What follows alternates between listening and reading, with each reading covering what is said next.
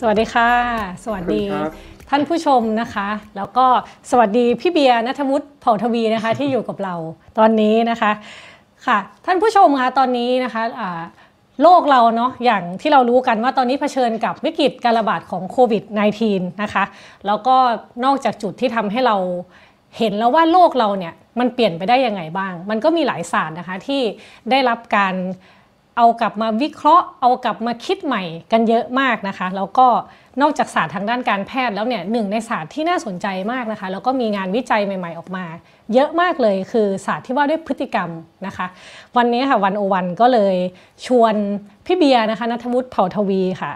ศาสตราจารย์ทางด้านพฤติกรรมศาสตร์นะคะจาก Warwick Business School ที่ประเทศอังกฤษนะคะ มาพูดคุยกันว่าด้วยประเด็นเหล่านี้ค่ะ สวัสดีค่ะพี่เบียร์ครับสวัสดีครับอีฟขอบคุณนะครับที่เชิญมาวันนี้ ค่ะขอบคุณพี่เบียร์เช่นกันค่ะ ทีนี้แจ้งแจ้งท่านผู้ชมด้วยเนาะว่านอกจากทาง Facebook ของเพจวันโอวันนะคะ รายการเรายังมีไลฟ์ผ่าน YouTube Twitter แล้วก็ฟังได้จากทาง Clubhouse ด้วยนะคะ ใครทำอะไรขับรถสะดวกทางไหนเลือกเลือกฟังได้เลยตามสะดวกนะคะค่ะ ตอนนี้พี่พี่เบียร์อยู่ที่อังกฤษเนาะตอนนี้กี่โมงแล้วอยู่ที่นั่น ตอนนี้บ่ายโมงแล้วครับเพิ่งทานข้าวกลางวันเสร็จไปแป๊บๆนี่เอง ครับผมอืมค่ะ สถานการณ์โควิดที่อังกฤษเป็นไงบ้างคะ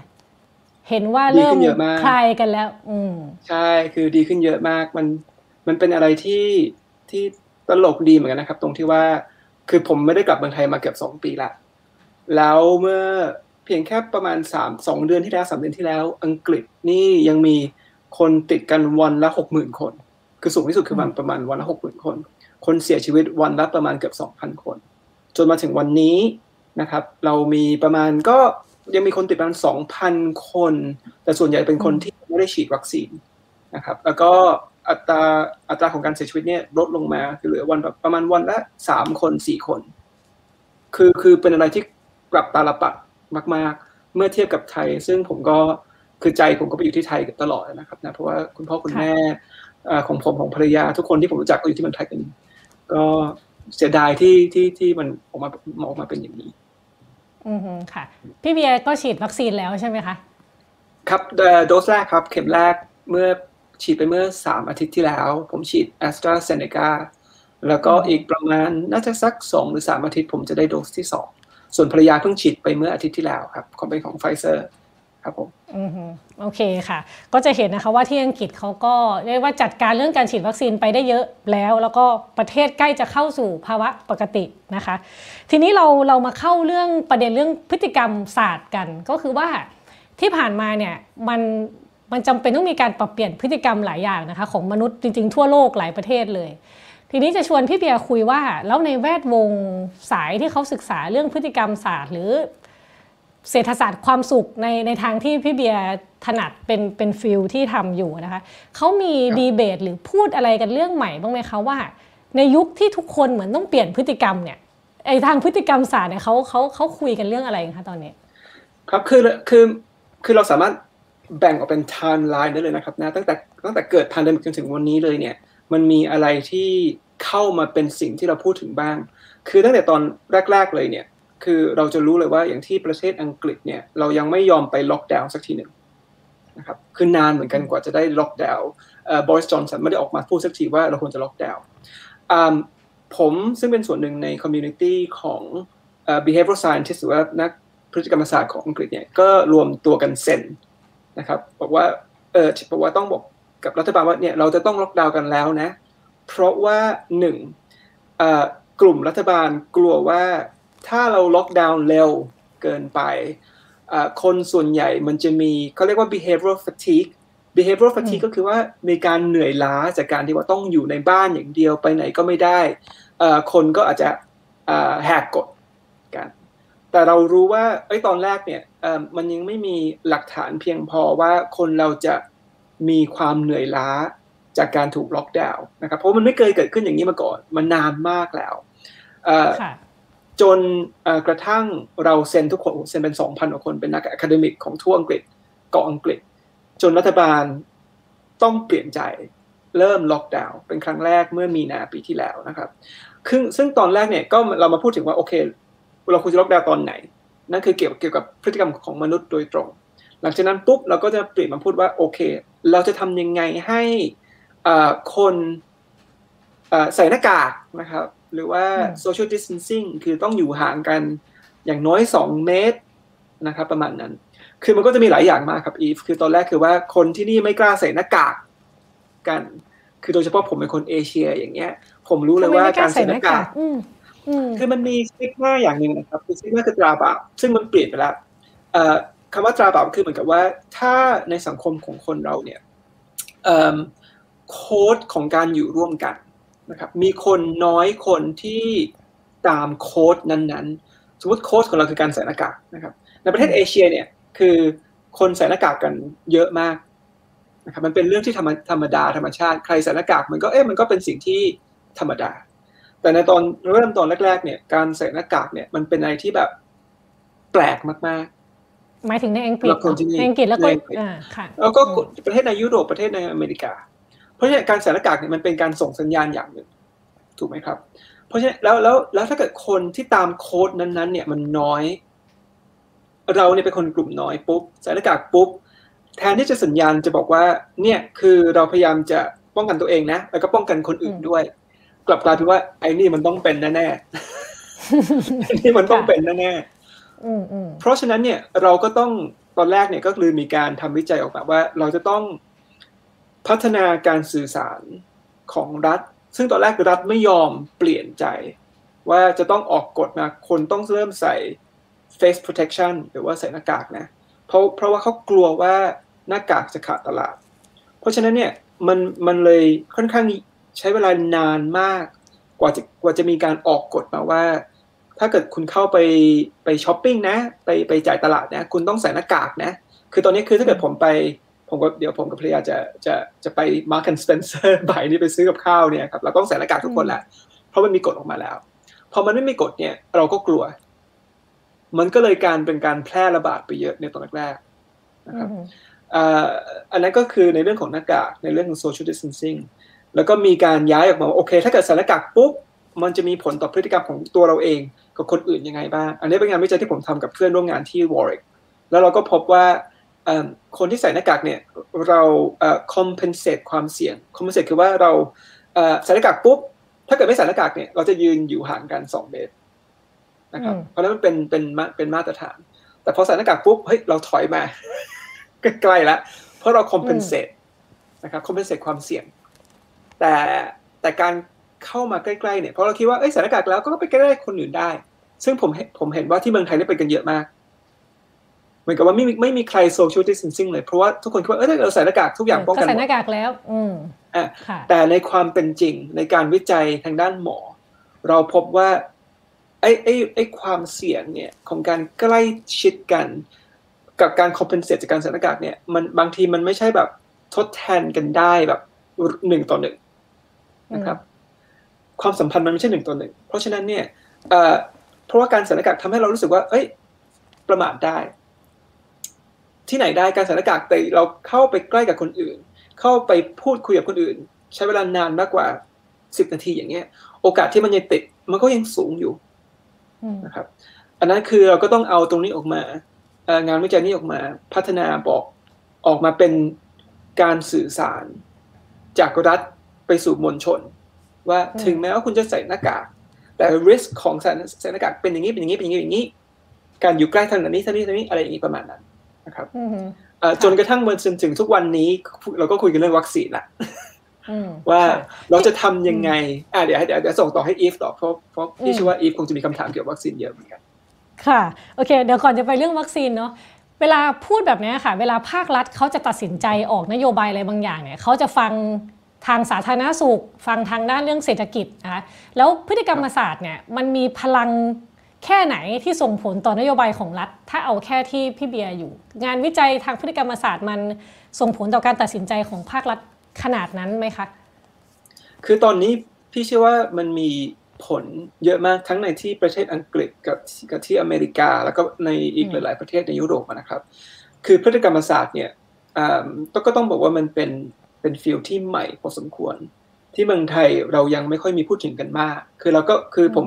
เก็เป็นส่วนหนึ่งกับหลาย ๆ คน อย่างเช่นนัชไทยแลนด์บ้าง ที่เราจะพยายามสื่อสารนะครับเนี่ยมันมีความสำคัญมากน้อยขนาดไหน ยกตัวอย่างนะครับนะว่าอย่างที่อเมริกาตอนนี้นะครับเวลาที่เขาสื่อสารว่าคุณควรที่จะมาฉีดวัคซีนนะเพื่อช่วยคนใน community ของคุณ หรือช่วยคนในรัฐของคุณอย่างเงี้ยเขารู้สึกว่ามันมันมันใช้งานไม่ค่อยได้ หรือมันไม่ค่อยมีประสิทธิภาพเท่ากันกับว่า เราส่งเป็น personalized message คือเป็นชื่อของคุณแล้วบอกว่าเนี่ยเราสำรองวัคซีนในชื่อของคุณไว้แล้วนะ ที่นี่ อ่าคุณต้องมานะเรารู้สึกเอ้ยเพราะมันเป็นชื่อของเรา มัน personalize เหมือนกันเหมือนกันเราส่งอีเมลไปมีชื่อของเราอยู่นะครับเรารู้ว่าเอ้ยนี่มันไม่ได้ชื่อว่า dear group ใหญ่ๆ แล้ว reference group ของเรานี่เล็กมากเล็กลงจนทำให้รู้สึกว่าโอเค เราจะต้องไปแล้วนะเขาบอกว่าการสื่อสารอย่างนี้เนี่ย มันมีผล ต่อทำให้คนพอพอลงทะเบียนแล้วไปฉีดวัคซีน แบบเยอะมากพอสมควรจำไม่จำตัวเลขไม่ได้นะครับ แต่ค่อนข้างเยอะพอสมควร อันนี้เป็นตัวอย่างตัวอย่างหนึ่งที่ที่เขาได้ทำการทดลองมาที่ที่สหรัฐอย่างที่อังกฤษนี่ก็จะเป็นการสื่อสารที่มาจากคนที่ผู้เชี่ยวมีความเชี่ยวชาญพอสมควร คือมี authority พอสมควรคือคนเราจะเชื่ออไม่ค่อยเชื่อ message ไม่ใช่ไม่ค่อยเชื่อไอ้ตัวเนื้อความเท่ากันกับว่าใครเป็นคนพูดนะครับคือ messenger effect ว่าง่ายเราก็เลยรู้ว่าคนที่มาพูดออกมา ก็จะเป็นคนที่มี credibility พอสมควรมีเครดิตเหมือนกับว่าดูแบบโอเคเขาเขาเก่งอะเขารู้เรารู้อะเขานี่เป็นหมอเขามีการศึกษาทุกอย่างดีน่าจะมีคนที่เชื่อมาก แล้วเราพยายามจะให้เรื่องของการเมืองเนี่ย เข้ามาเกี่ยวข้องให้น้อยที่สุด เท่าที่ทำได้ เพราะเรารู้ว่าพอมีการเมืองเข้ามาเกี่ยวข้อง แล้วมันเป็นงานวิจัยอีกอย่างหนึ่งอีกอันหนึ่งที่พี่เพิ่งทำไปนะครับ มันทำให้คนแตกแยกกันเป็นสองกลุ่มหรืออาจจะเป็นหลาย ๆ กลุ่มก็ได้ แต่จริงๆเป็นสองกลุ่มใหญ่ ๆ คือกลุ่มที่เชื่อกลุ่มหนึ่งฝั่งหนึ่ง อีกกลุ่มหนึ่งไม่จะเชื่ออีกฝั่งหนึ่ง ซึ่งถ้ากลุ่มสองกลุ่มเชื่อแตกต่างกัน มันไม่ได้ช่วยให้การใส่หน้ากาก หรือว่าการ social distancing หรือการฉีดวัคซีนเพิ่มขึ้นเลย เพราะวัคซีนมันมันไม่ได้แบ่งว่าใครจะเป็นคุณเป็นใครมาจากไหน ว่าคุณจะเชียร์ทีมไหนนะครับ คืออันนี้ก็เป็นอะไรที่พฤติกรรมศาสตร์เข้ามามีมีส่วนช่วย พอสมควรอือค่ะ เมื่อกี้พี่เบียร์พูดถึงงานวิจัยที่บอกว่ามีคนแบ่งเป็น 2 กลุ่มเนาะอาจจะลงดีเทลไปเลยก็ได้ว่าจริง ๆ แล้วทำงานวิจัยที่ไหนแล้วไอ้คน 2 กลุ่มที่ว่านี่มันแบ่งกันด้วยอะไรคะคนเราเลือกที่จะสวมไม่สวมหน้ากากฉีดหรือไม่ฉีดวัคซีนอย่างเงี้ยค่ะ โอเคอ่าครับผมก็อันนี้เป็นงานวิจัยที่ผมทำร่วมกับเพื่อนร่วมงานที่นันยางเทค Knowledgeable University ในสิงคโปร์นะครับ คือเมื่อประมาณธันวาปีที่แล้ว ซึ่งตอนนั้นช่วงที่กำลังแบบระบาดเยอะมากที่อเมริกา เรารู้ว่าถ้าถ้าถ้าใครได้ติดตามข่าวนะครับ เราจะเห็นได้เลยว่ามีคนอเมริกากว่า 20 เกือบ 30เปอร์เซ็นต์นะครับในเดือนธันวาเนี่ยที่ยังไม่สวมหน้ากากกันอยู่ ถึงแม้ว่าเขาจะออกกฎหมายมายังไง ก็ไม่สวม ซึ่งเราก็อยากจะเข้าใจว่ามันเป็นเพราะอะไรนะครับ แล้วมันมีผลกระทบยังไงบ้างนะครับ ต่อความไว้เนื้อเชื่อใจของคนเราเรารู้ว่ามันมีงานวิจัยออกมาว่า ที่มันเกิดขึ้นอย่างนี้เนี่ย เป็นเพราะว่าตอนที่โดนัลด์ทรัมป์เป็นประธานาธิบดีตอนแรกเนี่ยรัฐบาลของเขาออกมา เหมือนกับว่าบอกว่าการใส่หน้ากากไม่ได้ช่วยอะไร หรือคุณไม่ต้องใส่ก็ได้นะครับเสร็จแล้วพออีกวันหนึ่งออกมาว่าเอ้ยคุณต้องใส่นะ คือมันเป็นอะไรที่ mixed message มากๆออกมา มันก็เลยทำให้คนกลุ่มที่ฟังการสื่อสารที่มันไม่ชัวร์เอ๊ะ อะไรกันแน่ เริ่มไม่ไว้ใจ รัฐบาลส่วนหนึ่งนะครับ แล้วก็คนที่ออกมาที่เป็น leader เป็นผู้นำออกมา ไม่เป็นเหมือนกับ ไม่เป็น role model ให้กับคนส่วนใหญ่ ว่าไม่มีเขาก็ไม่ได้ใส่หน้ากากเขาไม่ได้ให้ความสำคัญกับตรงนั้น สิ่งที่เกิดขึ้นคือว่ามันเลยกลายเป็นแบบ political divide การแตกแยกระหว่างกลุ่มเดโมแครตกับกลุ่มริพับลิกันที่ถ้าเกิดคุณเดโมเดโมแครตส่วนใหญ่จะใส่หน้ากากจะเชื่อว่าการใส่หน้ากากเป็นอะไรที่ช่วย แล้วก็มีกลุ่มที่แบบ hardcore ริพับลิกันที่ไม่ยอมใส่หน้ากากเลย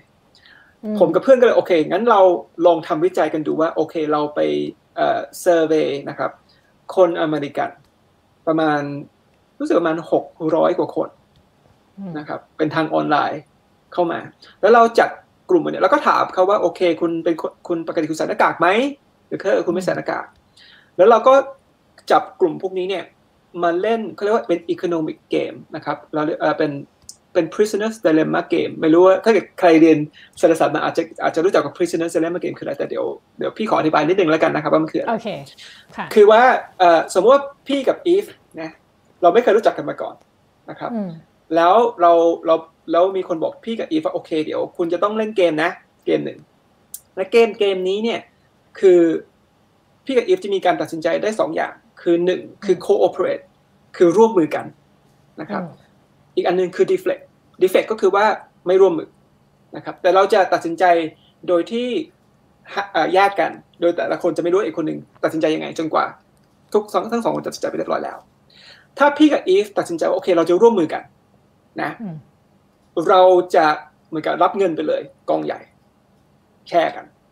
นะครับอ่าแต่ถ้าพี่ตัดสินใจว่าโอเค พี่จะไม่ร่วมมือกับอีฟแต่อีฟตัดสินใจว่าอีฟจะร่วมมือ นะครับกับใครก็ไม่รู้เนี่ยอีกคนหนึ่งพี่จะเอาเงินของพี่ของของที่ในกองนั้นไปทั้งหมดเลย คนเดียว และและอีฟจะไม่ได้อะไรเลยนะครับอ่านั่นคือว่าพี่ตัดสินใจว่าพี่จะโกงอะอีฟจะร่วมมืออมแต่ถ้าค่ะเราเราทั้งสองคนตัดสินใจว่าจะไม่ร่วมมือด้วยกันเลยนะครับอืมเอ่อเราก็จะสูญเสียไอ้ไอ้ไอ้เงินกองนั้นเนี่ยไปทั้งสองคนไม่มีใครได้เลยเลย พูดง่ายๆคือว่าแล้วถ้าเราเกมนี้เก่เป็งนแค่ส่วนครับ สมมุติถ้าถ้าเราเราเนี่ยเก่งเราทำคนเดียวได้หมดเลย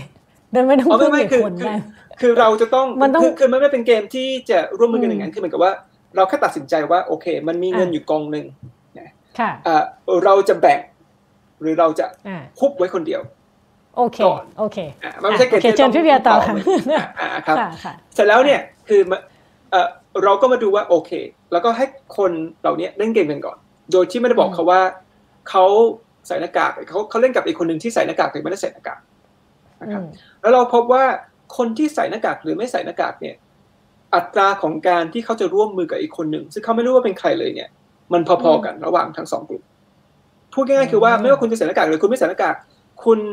ค่อนข้างที่จะร่วมมืออะประมาณ 80%ร่วมมืออืมแต่พอเราเล่นตรงนั้นปุ๊บเราให้ข้อมูลว่าโอเคเนี่ยเดี๋ยวคุณจะเล่นกับคนที่ใส่หน้ากากนะอีกคนหนึ่งหรือว่าคุณจะเล่นคนที่ไม่ได้ใส่หน้ากากนะ แล้วให้เขาลองเล่นดูใหม่สิ่งที่เราพบก็คือว่า เวลาที่คนใส่หน้ากาก รู้ว่าอีกคนหนึ่งเนี่ย ใส่หน้ากากด้วยเขารู้เขาอัตราของการร่วมมือนี่ขึ้น ขึ้นมากกว่าเดิมนะครับ แต่ถ้าเกิดเขาเล่นกับคนที่ไม่ได้ใส่หน้ากากเนี่ยโหอัตราที่การร่วมมือเนี่ย ตกลงมากๆเลย คือพูดง่ายๆคือเขาไม่ไว้ใจอีกคนหนึ่งเลย ถ้าอีกคนหนึ่งอืมไม่ได้ใส่หน้ากากค่ะแต่ในทางกลับกัน ถ้าเราเป็นคนที่ไม่ใส่หน้ากากเนี่ยแล้วแล้วเราเล่นกับคนอีกคนหนึ่งที่ไม่ได้ที่ใส่หน้ากาก อัตราการร่วมมือของเราก็ตกลงอืมพูดง่ายๆคือว่าเราไม่ไว้ใจคนที่ใส่หน้ากาก ถ้าเราเองไม่ได้ใส่หน้ากาก แต่ถ้าเราเล่นกับอีกคนหนึ่งที่ไม่ได้ใส่หน้ากากด้วย โอ้โอเค อัตราการร่วมมือนี้ยิ่งขึ้น สรุปนะครับ สรุปก็คือว่า เราเห็นได้ชัดเจนเลยว่า คนที่ใส่หน้ากากเนี่ย มองอีกคนอีกกลุ่มหนึ่ง ที่เขาไม่ได้ใส่หน้ากากเนี่ย ว่าไอ้น่ะมันอีกพวกหนึ่งไม่ใช่พวกเดียวกันกับเราค่ะส่วนคนที่ไม่ใส่หน้ากากก็เหมือนกัน มองอีกกลุ่มหนึ่งกับกลายเป็นว่าเหมือนกับคล้ายๆเสื้อแดงกับเสื้อเหลืองนะครับอืมแยกกันไปเลยอ่าฮะทีนี้พอฟังดูคือนี้ว่าอ่าอืมครับผมอะอะเชิญพี่เบียร์ต่อเลยค่ะอะของั้นขอสรุปง่ายๆนะครับ คืออิชชูคือว่ามการที่เราการเมืองเข้ามาเกี่ยวข้องนะครับ มันทำให้พฤติกรรมที่เราควรจะทำร่วมกัน ควรจะไว้ใจกัน เพราะว่าทุกอย่างเนี่ยเราทำเพื่อมวลชนโดยส่วนรวมอืมกลับกลายเป็นการแตกแยก แล้วก็เราจะทำยังไงก็ตามให้อีกกลุ่มหนึ่งมาฉีดวัคซีนหรือมาใส่หน้ากากเนี่ย เป็นอะไรที่ทำได้ยากมากอืมค่ะแสดงว่าพูดอย่างนี้ก็คือ การเมืองเนี่ยส่งผลต่อพฤติกรรมของคน แม้ว่าเรื่องความเป็นความตายของการป่วยไม่ป่วยนี่ก็ยังการเมืองก็ยัง matter อยู่ใช่ไหมคะๆครับ คือ อืม คนเราแต่ละคนนะนะครับ คือเราต้องการมีความต้องการที่จะมี identity ที่เป็นกลุ่มอืมนะครับไม่รู้เอ่อคือเหมือนกับว่าอ่าอย่าง Eve Eve อาจจะ identify ว่า Eve เป็นกลุ่ม 101อืมนะครับนั่นคือกลุ่มของเรา นั่นแฟนมาก กับกับพี่ปกป้องนี่เราแบบสุดยอดเรา นั่นคือกลุ่มเรา คนอื่นนี่อืมอาจจะแบบอืมโอเคอาจจะไว้ใจได้แต่ไว้ใจได้ไม่เท่าคนในกลุ่ม เราเพราะนั่นคือ identity ของเรานะครับ แต่ไอ้ identity เนี่ยมันสามารถเกิดขึ้นได้โดยที่ไม่มีความคือคือไม่มีเป้าหมายเลยก็ได้ คือมันมีงานวิจัยที่พบว่า ถ้าคนเราแค่ randomize คือสุ่มให้ว่า โอเค identify คุณตาเขียวนะ คุณตาฟ้านะอืมอ่าเหมือนว่าคนคนอเมริกันมีบางคนแบบมีตาสีเขียวตาสีฟ้าใช่ไหมครับ แล้วพอแยกออกไปเป็นกลุ่ม แล้วให้ทำงานร่วมกันเนี่ย พอเขา identify ตัวเองว่าเขาเป็นอีกกลุ่ม แล้วมีเหมือนกับเป็น in group กับ out group เนี่ย โอ้โห การร่วมมือกันเนี่ย เป็นอะไรที่ทำได้ยากมากๆถึงแม้ว่า การก่อเป็นการก่อการก่อกลุ่มเนี่ยมันมาจากอะไรก็ไม่รู้นะครับ เพราะฉะนั้นแต่ว่าไอ้การฉีดวัคซีน การใส่หน้ากากเนี่ย มันเป็นพฤติกรรมที่ไม่ควรที่จะมีกลุ่มเข้ามาเกี่ยวข้อง มันเป็นอะไรที่เป็นพฤติกรรมที่ทุกคนจำเป็นที่จะต้องทำร่วมกัน ไม่ว่าคุณจะอยู่กลุ่มไหนก็ตาม เพื่อที่สังคมจะอยู่รอดไปได้อืมค่ะเอาทีนี้เมื่อกี้เราพูดถึงการเมืองอเมริกาเนาะถ้าชวนมามองที่การเมืองไทยค่ะ คือตอนนี้มันก็มีข่าวว่า คนไทยก็ไม่ไว้ใจการฉีดวัคซีน ไม่เชื่อมั่นเสถียรภาพของรัฐบาลในขณะเดียวกันกลุ่มคนที่เชียร์รัฐบาลก็จะออกมาบอกว่า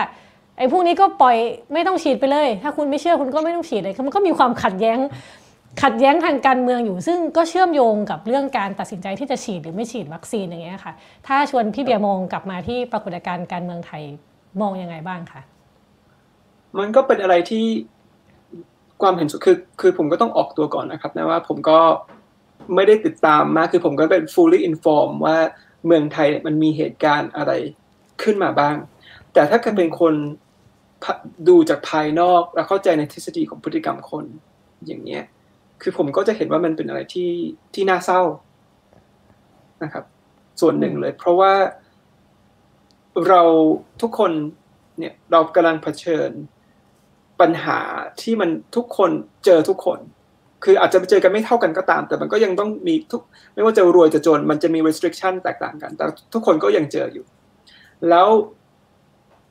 การที่จะหลุดพ้นจากตรงนี้ไปได้เนี่ย คือต้องดูอย่างที่อังกฤษ คือถามว่ารัฐบาลอังกฤษดีไหม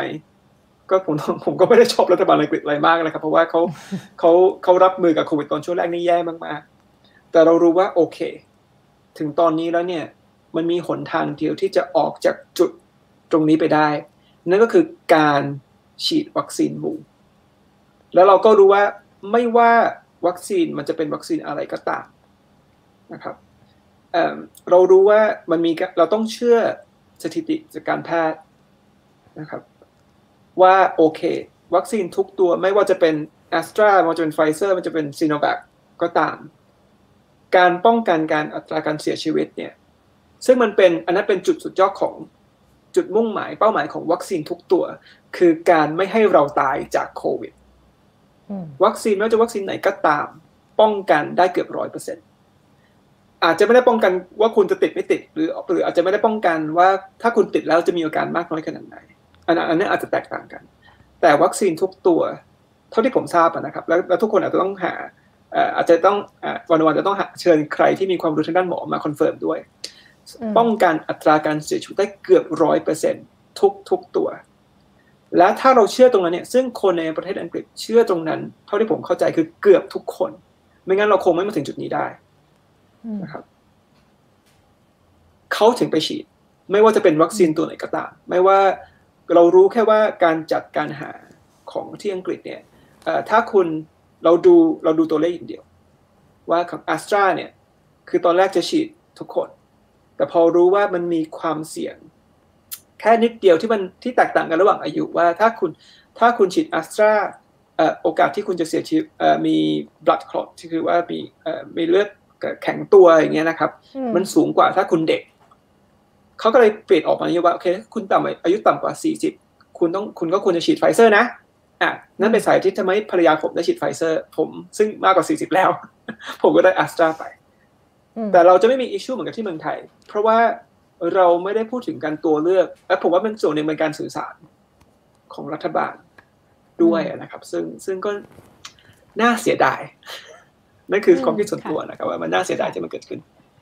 รัฐบาลไทยควรสื่อสารแบบไหนคะ ถึงจะทำให้คนรู้สึกว่าต้องฉีดวัคซีนอะสื่อสารในในในเมสเซจแบบไหนที่ที่จะทำให้คนรู้สึกเชื่อมั่นขึ้นมา รู้สึกว่ามันจำเป็นขึ้นมา คือตอนนี้เนี่ยผมว่าเพราะว่ามันมีการแตกออกมาเป็นกลุ่มที่ support กับไม่ support รัฐบาลนะครับอย่างที่ผมว่าคือคือการเมืองเนี่ยเข้ามาเกี่ยวข้องอันเนี้ยเราเรารู้จากหลักฐานการวิจัยว่าคนที่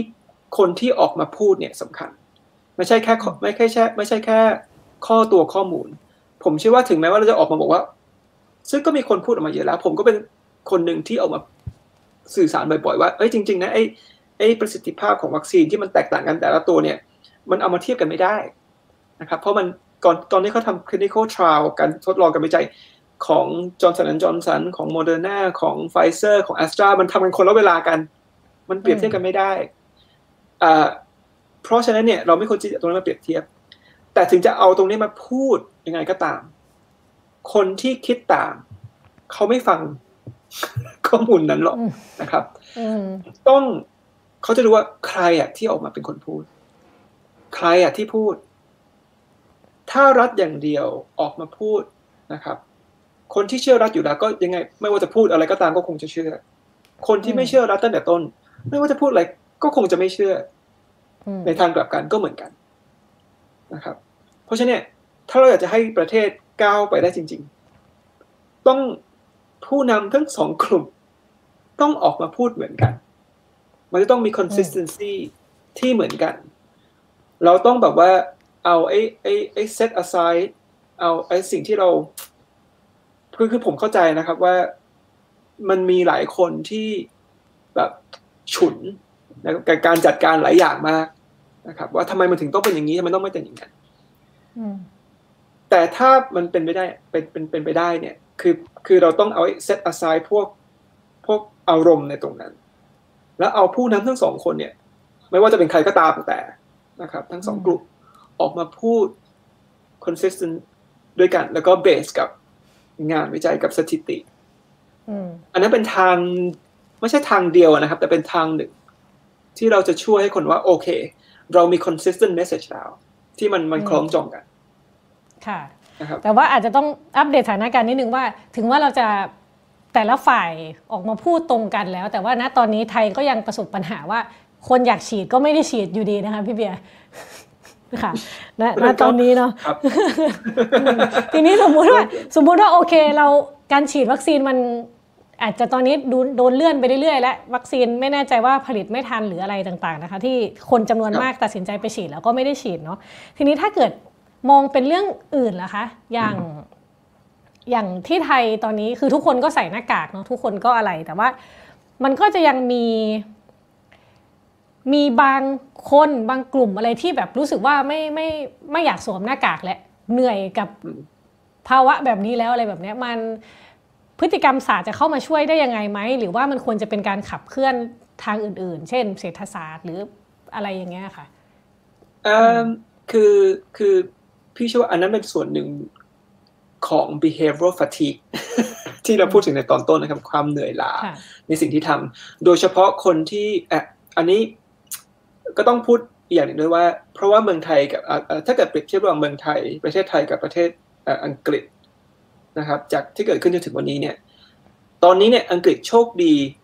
กว่านิดนึงตรงที่ว่าเราเห็นแบบ the worst of the worst คือเราเห็นปรากฏการณ์ที่แบบว่า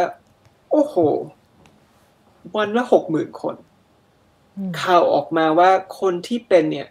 เสียชีวิตเยอะขนาดไหน ฟอนต์ไลน์พวกพยาบาลนี่แย่ขนาดไหน เราผ่านจุดที่แบบว่า แย่มากๆ เกือบที่สุดมาแล้ว เพราะฉะนั้นเนี่ยการที่จะเอ่อ convince คนทำให้เขายอมทำตาม มันง่าย เมื่อเทียบกับเมืองไทยที่เราเราเริ่มต้นแบบโหดีมากๆนะครับ เราภูมิใจกับกับมันมาก ซึ่งก็น่าจะภูมิใจ แต่เพราะเรายังไม่เห็นแบบ worst of the worst คนที่รู้สึกว่ามันก็ไม่ได้เป็นอะไรนี่นะ คล้ายๆกับที่ออสเตรเลียตรงที่ว่าเขาเขาบริหารแล้วเขาคุมดีมาก คือมันจะเป็น negative correlation กันนะครับ ว่าถ้าประเทศไหน manage ดีนะครับ โอกาสที่ประชาคือเขาเรียกว่า vaccine hesitancy คือความแบบเอ้ยจะเอาตัวเองไปเสี่ยงดีหรอกับกับ side effect มันก็จะมันก็จะคือก็ไม่อยากจะเสี่ยง เพิ่มมากขึ้น ไม่กลัวมากขึ้น จนกระทั่งตัวเขาเอง หรือคนรอบข้างเขา ติดโควิดเขาถึงรู้สึกนั่นนะครับอืมค่ะเราสมมติว่าเราเราไปไกลกว่าเรื่องอการตัดสินใจที่จะฉีดหรือไม่ฉีดวัคซีนสวมหรือไม่สวมหน้ากากนะคะ มันโควิดมันก็เข้ามาเปลี่ยนพฤติกรรมคนเยอะเนาะเช่น เราอาจจะต้องอยู่บ้านมากขึ้น แล้วพออยู่บ้านมากขึ้น พฤติกรรมจู่ๆก็ก็เปลี่ยนไปเจอหน้าคนแล้วแบบไม่รู้จะพูดยังไงลืมวิธีคุยกับคนอะไรแบบนี้นะคะหรือว่า หรืออื่นๆเนาะไม่รู้ ทีนี้ก็เลยจะชวนถามพี่เบียร์อย่างนี้ค่ะว่า มันมีงานวิจัยใหม่ ๆ ที่ที่น่าสนใจเกี่ยวกับพฤติกรรมคนที่เปลี่ยนไปในในโลกยุคโควิดไหมที่ไม่ใช่เรื่องการฉีดวัคซีนกับการสวมหรือไม่สวมหน้ากากครับ คือตอนนี้เอ่อก็อาจจะไม่ได้ตรงกันกับพฤติกรรมศาสตร์โดยตรงนะครับ แต่มันก็มีงานวิจัยที่ทางด้านเศรษฐศาสตร์ออกมาทางด้าน sociology ออกมาว่าตอนนี้คือคนไม่อยากจะกลับไปทำงาน ถึงแม้ว่าที่อังกฤษก็ตาม ถึงแม้ว่าเราจะคลายล็อกในกุนยิงก็ตาม คนเริ่มเห็นว่าโอเค ทำไมไม่ work from home ล่ะถ้าเราทำได้นะครับ ซึ่งอันนี้ก็อาจจะเป็นส่วนแบบเป็น side effect ของโควิดที่ดีตรงที่ว่าคนเราก็เริ่มคิดว่าโอเค นั่นน่าจะเป็นนมใหม่ ให้กับเราได้นะครับอันนั้นอันนั้นคิดว่าในเชิงว่า the way we work คือสิ่งที่ที่อาจจะเปลี่ยนเยอะที่สุดนะครับ มันก็จะมีอย่างอื่นบ้างคือคือคือพี่ก็เชื่อว่า ตราบใดก็ตามที่มันยังมีโอกาสมีโควิด อยู่ในในสังคมซึ่ง คิดว่ามันก็น่าจะมีต่อไปเรื่อยๆ เป็นพันพันปีคงจะไม่หายไปไหนอะโควิดนะครับ คนตอนนี้อาจจะเริ่มแบบว่า เริ่มมีโซเชียลดิสเทนต์ละถ้าเป็นไปได้ก็เดินแบบเอ้ยขอขอขอห่างๆนิดหนึ่งนะครับที่อังกฤษหมายถึงคนคนชินที่จะอยู่ห่างกัน คนจะไม่ขี่คอกันดูคอนเสิร์ตอะไรอีกต่อไปแล้วอย่างเงี้ยเหรอคะหรือหรือก็อาจจะยังมีคือคือคือมันแล้วแต่ context นะครับ ก็จะคือมี context ว่าเออไปไปปาร์ตี้ไปไป แต่ว่าถ้าเกิดคนที่ไม่รู้จักกันเดินตามท้องถนนอย่างเงี้ยคิดว่ามันก็ยังมีละมันจะเป็นเหมือนกับเป็นคือเหมือนกับเป็น reaction ใหม่ละที่ว่าโอเค เราต้องพยายามห่างนิดนึงนะมี personal space มากกว่าเดิมมากกว่าเดิมซึ่งก็คิดว่าน่าจะมีขึ้น นะครับ แต่มันก็เป็นอะไรที่เล็กๆน้อยๆมันไม่น่าจะเปลี่ยนจนจนเยอะไปมาก แต่คิดว่าเมื่อวานก็ยังคุยกับภรรยาว่าในอนาคตการใส่หน้ากากที่นี่คงจะไม่สิ่งที่แปลกอีกต่อไปนะเป็นต้นนะครับค่ะ มันมันมีเหตุการณ์ไหนที่เกิดขึ้นในในเรื่องโควิดหรือประเด็นไหนนะที่เข้ามาเรียกว่ามาเขย่าความเชื่อ หรือเขย่าศาสตร์แห่งพฤติกรรมไหมที่รู้สึกว่า โอ้นี่เราไม่เคยนึกเรื่องนี้มาก่อนเลยนะ หรือว่าสิ่งที่เราเข้าใจมันผิดมาตลอดเลยนะ มีมีอะไรประมาณนี้ไหมคะพี่เบียร์มีไหมคิดว่าไม่มีถึงขนาดนั้นนะครับ เพราะว่าเออมันมันไม่ได้มาเปลี่ยนแปลงความเชื่อที่เรามีต่อเดิมเกี่ยวกับพฤติกรรมของคน แต่สิ่งที่มันเปลี่ยนแปลงคือว่าเราหลายคนเริ่มเห็นคุณค่าของพฤติกรรมศาสตร์ ในการเปลี่ยนในการนำมาใช้เปลี่ยนพฤติกรรมของคนไปในทางที่ดีขึ้นนะครับ อย่างเช่นคืออายกตัวอย่างเมื่อกี้อีฟพูดถึงว่าโหที่เมืองไทยการจะลงทะเบียนก็เลื่อนฉีดอย่างนู้นอย่างนี้ทำให้ยากไอ้ตรงนี้เนี่ยเรารู้มาแต่ก่อนก่อนที่มีโควิดแล้วว่า ถ้าเราทำถ้าเราอยากจะเปลี่ยนพฤติกรรมใครสักคนหนึ่งนะครับหรือเขาเรียกเราอยากจะเพิ่มพฤติกรรมไหนเนี่ย เราต้องทำให้พฤติกรรมนั้นๆ เนี่ยทำได้ง่ายขึ้น ถ้าเราอยากจะลดพฤติกรรมไหน ก็ทำให้พฤติกรรมการทำพฤติกรรมนั้นๆให้มันยากขึ้น อันนั้นเป็นเป็นหนึ่งใน key principle นะครับ หลักการของของพฤติกรรมศาสตร์คือคือ ease นะครับ e a s t e คือ easy นะครับ a คือ attraction s คือ social t คือ timely easy เนี่ยคือเรารู้อยู่แต่ก่อนแล้ว แล้วเราเห็นได้ชัดโดยชัดเจนเลยว่า อย่างที่อังกฤษ ตอนที่พี่ได้คือพี่ไม่ต้องไปลงทะบงทะเบียนอะไรเลย ครับหมอพร้อมนี่ไม่ต้องลงทะเบียนเลย เพราะว่าพี่ลงทะเบียนกับหมอ GP ที่นี่ไปตั้งหลายปีที่แล้ว พอมันถึงคิวพี่ปุ๊บเขาก็ส่งเท็กซ์บอกนะครับอะง่ายเข้ามือถือเลยไปตรงนี้เข้ามือถือเข้ามือถือเลยเดี๋ยวคุณต้องไปวันนี้นะอะคุณจองได้คุณบุ๊กได้เลยว่าคุณจะเอาวันไหนคุณว่างวันไหนอะแล้วก็บุ๊กปุ๊บเขาก็ใช้ดีเทลมาโอเค คุณต้องไป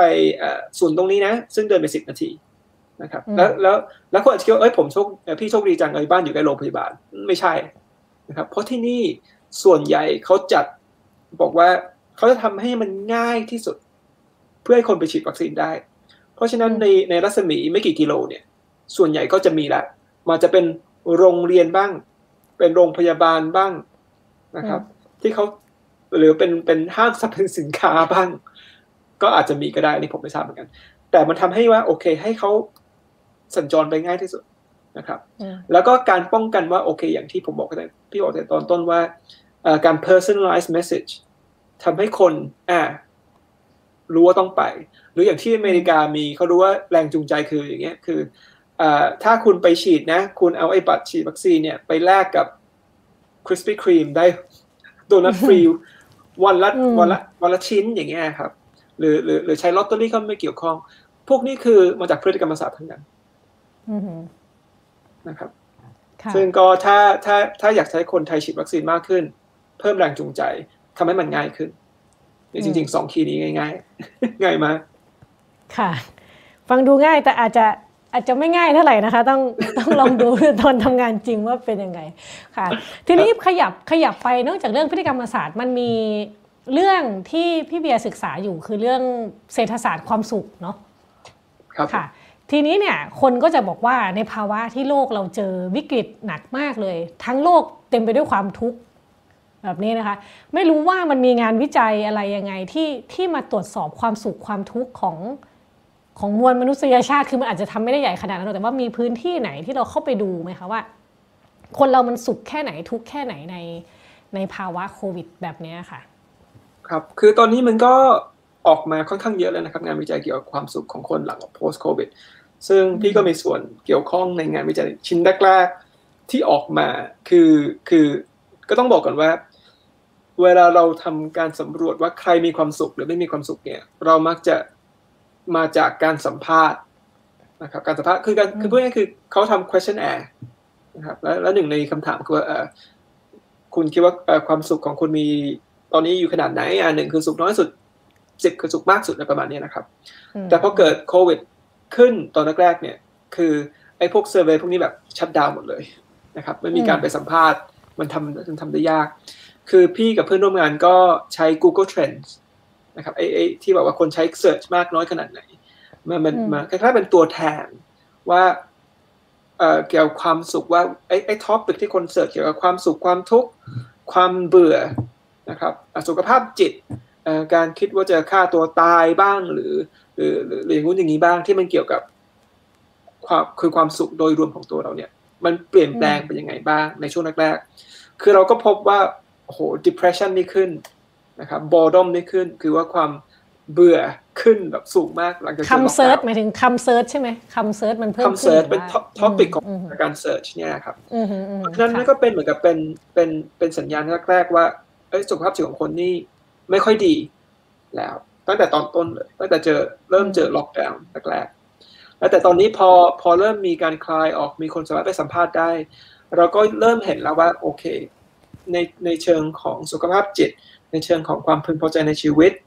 นะครับ มันมันตกค่อนข้างเยอะพอสมควร คนเราส่วนใหญ่เป็นห่วงเรื่องอแต่มันแล้วแต่ประเทศด้วยเรื่องการเงินเป็นต้นเรื่องการงาน เป็นต้นเพราะนั้นเป็นอะไรที่กระทบมากที่สุด แล้วเราก็พบว่ากลุ่มที่ถูกกระทบมากที่สุดในเชิงของของความสุขนี่คือ คือจะเป็นกลุ่มที่มีอายุน้อยนะครับ เพราะว่ากลุ่มนี้คือเขาขาดโอกาสเยอะมากนะครับ ว่าประมาณสิบเจ็ดถึงประมาณสามสิบเนี่ยแบบแย่มากๆตกงาน หรือคนที่กำลังจะจบมหาลัยก็ออกมาก็ไม่มีงานนะครับ คือเขาเขาจะ suffer นั่นเยอะที่สุด แล้วก็เราก็จะพบว่ากลุ่มผู้หญิง นะครับฟีเมลเมื่อเทียบกับเมลอย่างเงี้ยก็จะกระทบจากโควิด หรือจากการล็อกดาวน์มากที่สุด มากมากกว่าผู้ชาย เพราะเขาต้องเรามันจะไม่ว่าจะต้องทำงานที่บ้านด้วยก็ต้องโอ้โหเลี้ยงลูกทำนู่นทำนี่ผู้ชายเนี่ยแหละตัวดีนะครับนี่ก็เป็นเป็นเป็นเป็นเอ่อยังไงเป็นตัวเลขอย่างหนึ่งที่เราพอพอจะเห็นได้นะครับ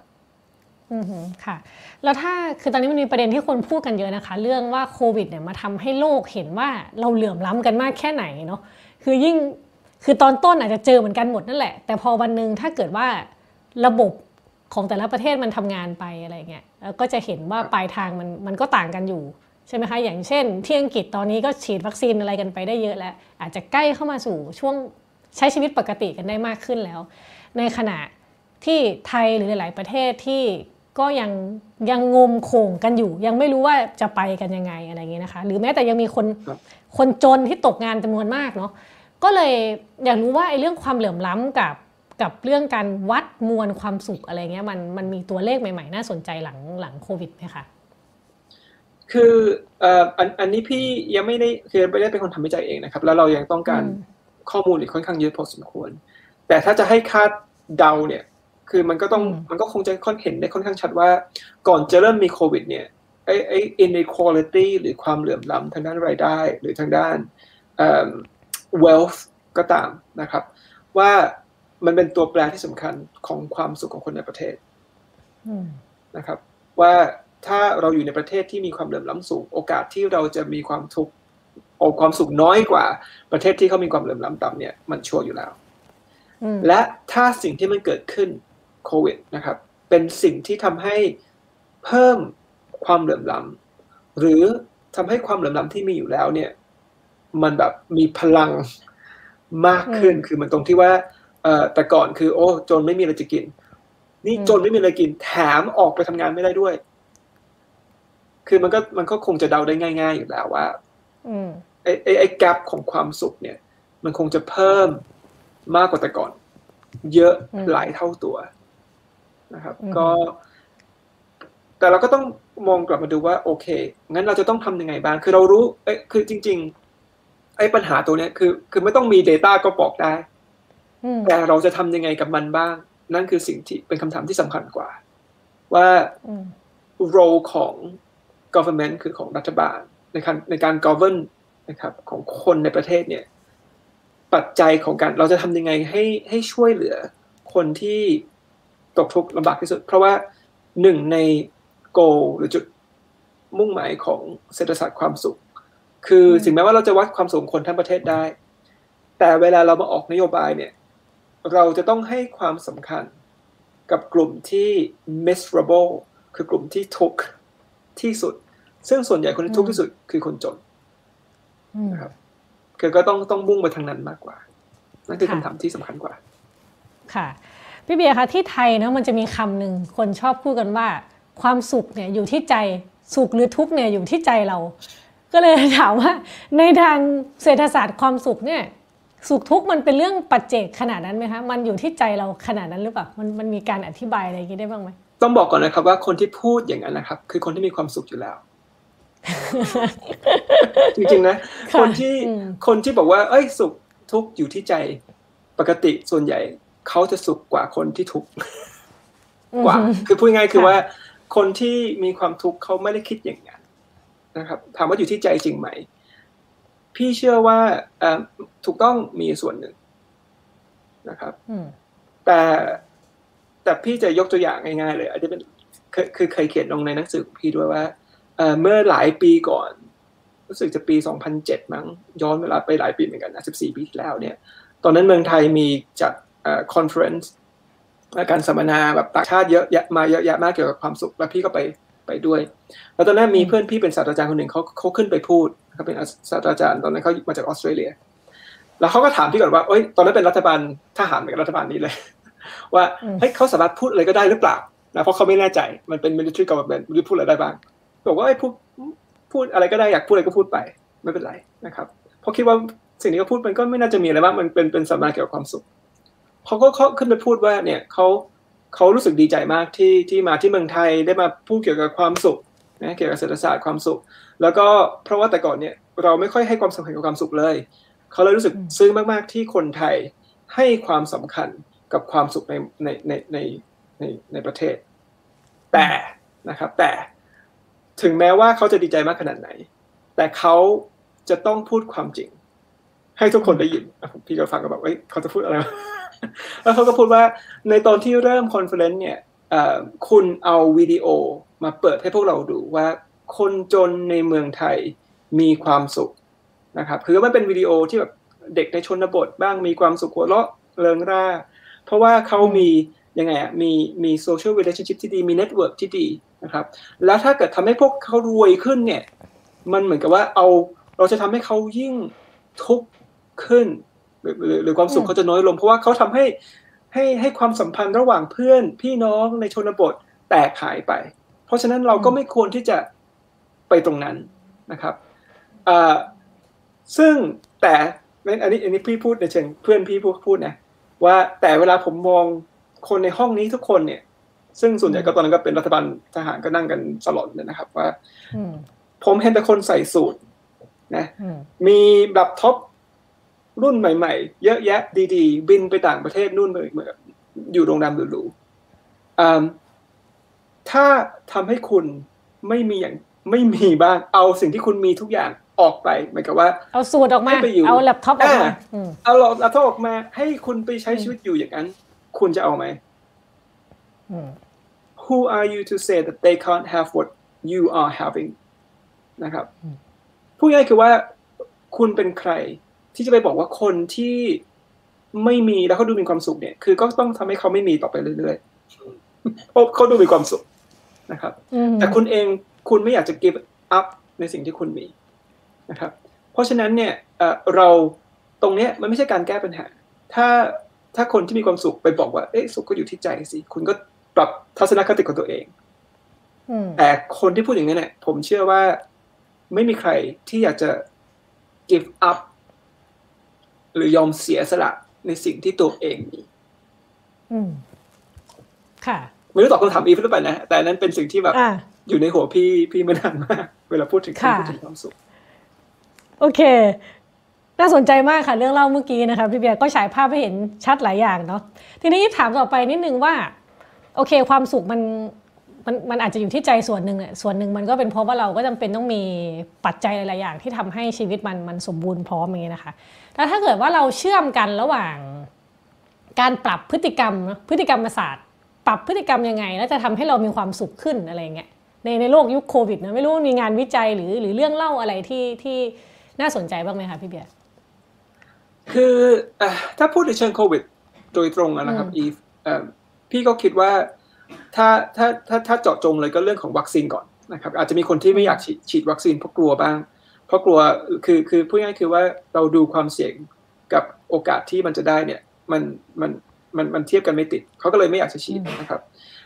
พฤติกรรมศาสตร์ก็คือเรารู้เลยว่า ถ้าคุณยังไม่ฉีดอยู่คุณคุณโอกาสที่คุณจะสุขเหมือนเหมือนคนที่ฉีดแล้วเนี่ย